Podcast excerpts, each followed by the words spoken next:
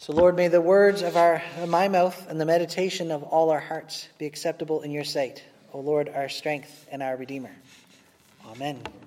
Please be seated.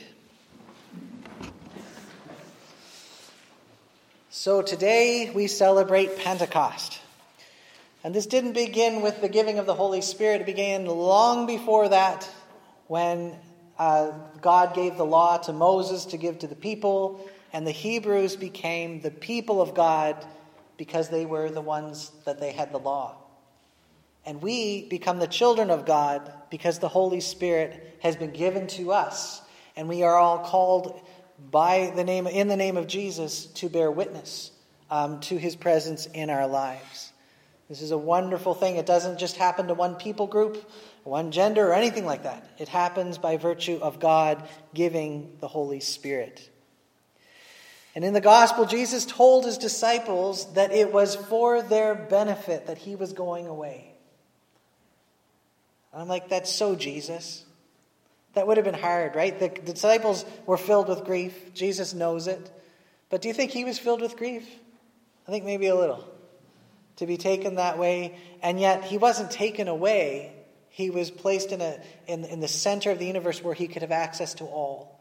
Jesus was still limited by location but the Holy Spirit unites the church around the world in the common ministry that we have. You cannot talk about the church without talking about the Holy Spirit.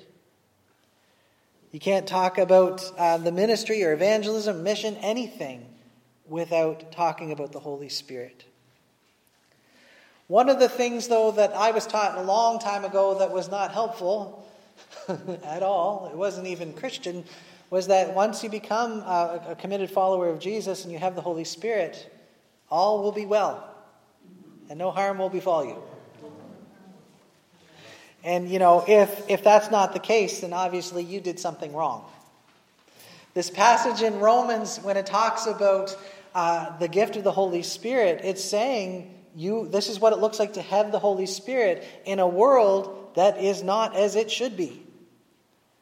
And I think that we can really relate to this right now.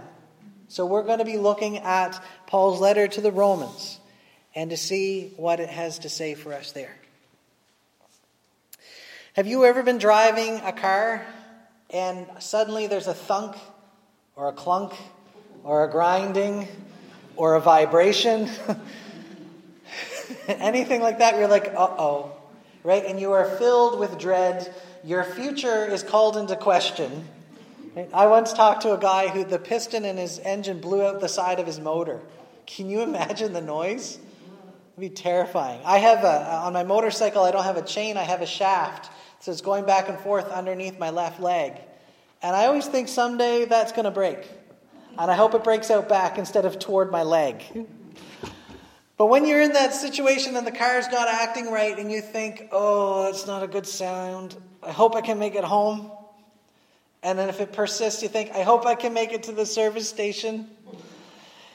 And then you think, oh man, I hope I'm in a cell phone covered area. Right? Paul writes, We know that the whole creation has been groaning.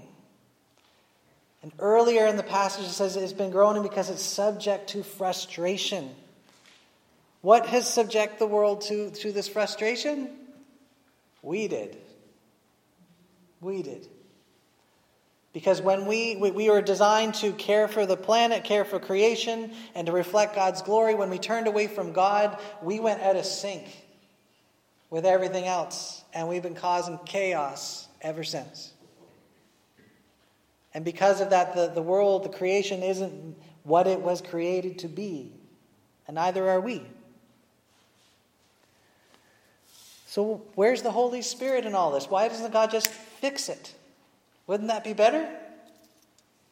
Might be better, but that's not how you can work with a creation like ours. I think that we, uh, in this context right now that we're in, we're anticipating, you know, everyone's going to get vaccinated in the next few weeks, and then we're going to be able to hug people again. It's going to be so great, and we can anticipate that. And this is just a little taste of what creation has been experiencing for millennia. What will it be like when everything is put to right again?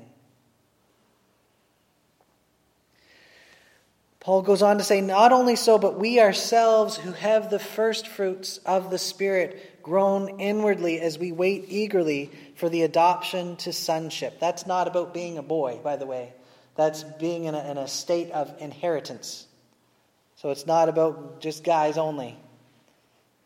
Um, and the redemption of our bodies, where everything is going to be set right. This past weekend, we took the trailer up to Great Bear Campground for the test run of the, of the camping season. We had sparkling apple juice on Friday night, you know, to toast the camping year, right? Uh, and, and then we made the list of everything we forgot. Now, we went up there on purpose because my in laws are right next door. And so everything we forgot, we're like, uh, Ron, Charlene, could you, uh, got any sugar? or water? so the, we have like the first fruits of the Holy Spirit, right? Anyone who's prayed and been given a word of knowledge or the gift of tongues knows what the first fruits are like. But we want more. And because things aren't as they should be, isn't a sign that God isn't present or isn't powerful or able. We're just in this place where we are expecting, we are hoping. So there we get on to hope. For in this hope we were saved. And I love Eva, we are on Bible study on Wednesday. Eva replaced hope with we expect. And I love that because hope is joyful expectation. So, for in this expectation we are saved, that our, our bodies will be rescued. Our hope, but hope or expectation that is seen is not hope at all.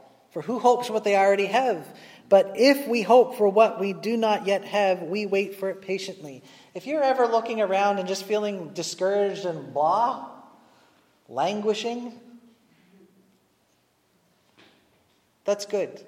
Because our hope isn't set in right now.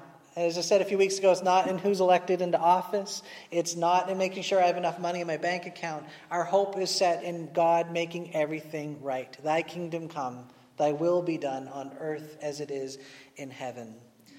Anybody who's a car enthusiast or a motorcyclist, they will tell you that, you know, the thing about cars, like really nice cars, is not about getting to where you want to be. It's about enjoying the journey. It's enjoying the ride.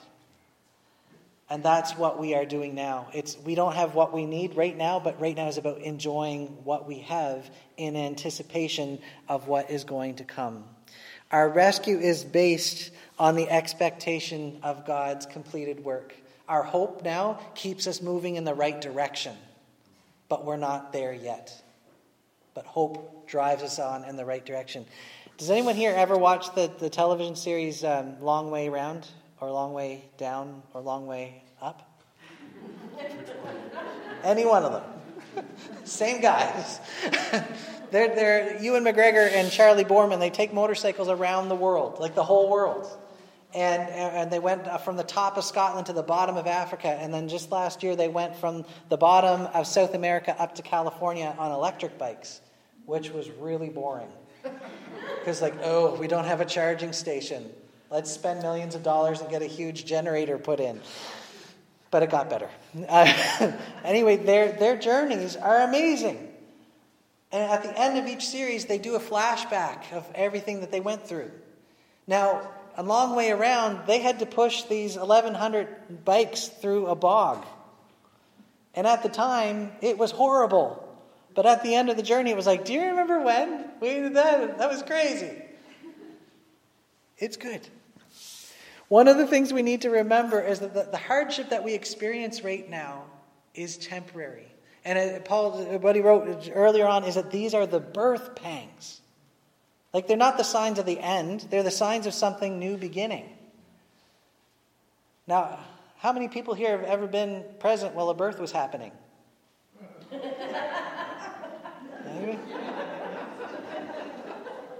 No? Okay, so it took Isaac 16 hours to get into this world in addition to nine months, but you know, who's counting that? And the whole birthing thing is so unfair, right, for the guy. right? Because, you know, 16 hours of labor, I was there with Kimberly, and she had all these awesome endorphins. She doesn't remember anything. And afterwards, she's like, let's have another one. I'm like, are you crazy? These are birth pains. The suffering around us, yes, they're real, they're hard. But there's life coming that can't even compare. I remember the moment that each of my kids came into this world. I was scared to death and disgusted and just like, how could God make this the way we come into the world? And I was also just filled with awe and wonder at the moment. But that was a moment. And then there's a whole life that's growing and changing. What a beautiful illustration for the pain and suffering we have today. We have a hope of something great coming. So don't lose hope. We have this beautiful gift of the Holy Spirit. Here, I really want to focus in is what the Holy Spirit does for us in this time in between. The Spirit helps us in our weakness. We don't even know what we ought to pray for, but the Spirit Himself intercedes with us with wordless groans. A few years ago, I had a hard time praying. I often have a hard time praying. But I had this one time where I couldn't pray. I felt every word I tried to lift up to God just fell at my feet. When I sat down, all I could think about was all the things I needed to do. When I went to bed and thought, I'll, I'll pray before I go, you know, I, it was just, it was really awful. And I went to Bill McMullen and I said, I need your help with something. And he said, Sure. I said, Can you make me a prayer bench? And he looked at me kind of like, What? And I said, it's a, it's a little short bench about this high, it's about this wide, and it just lets you kneel on the floor without putting any pressure on your knees. You just have this little prayer bench. And he goes, Yeah. So I gave him some plans, and he went and he made me two, which I thought was really sweet. And uh, in this, with this prayer bench, because I believe prayer, or like posture and prayer is very important. And we're kind of losing that without the kneelers here. We're getting soft, Anglicans anyway, on this prayer bench, I was able to sit in a reverent position, and I couldn't pray other than to say, Jesus, I need to be near you. Will you please be near to me? And I had no words. He gave me no words, but I felt his presence. Now, I never thought of this passage then, but when I was preparing for the sermon, this, this experience came to me. Prayer doesn't begin with us. The Holy Spirit is already interceding. And when it comes to prayer, what it is is that we're actually doing, we're stepping into the will of God. Listen, listen to this. He who searches our hearts knows the mind of the Spirit because the Spirit intercedes for God's people in accordance with the will of God. I think every human being is hardwired for prayer. And I think most of us do it subconsciously. I know one dear friend of my life, uh, he sort of has broken off his relationship with God, but when he prays, he says, he says, I don't even know why I'm bothering doing this. But God, will you help me? Or will you help so and so? That's how he starts. But when we are praying intentionally, we are stepping into what the Holy Spirit is already doing. And somebody once described prayer as taking a stone and throwing it into a fast moving brook, right? And over time, the water smooths the edges and all of that. When we pray, we are asking the Holy Spirit to shape and transform us.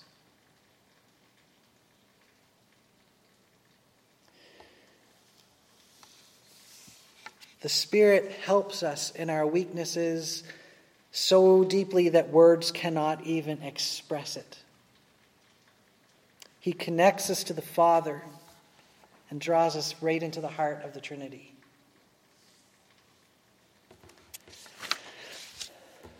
So, happy birthday, church. It's been a rough year. It's going to be a rough few months yet. But nothing can or will stop us from doing our mission. Why?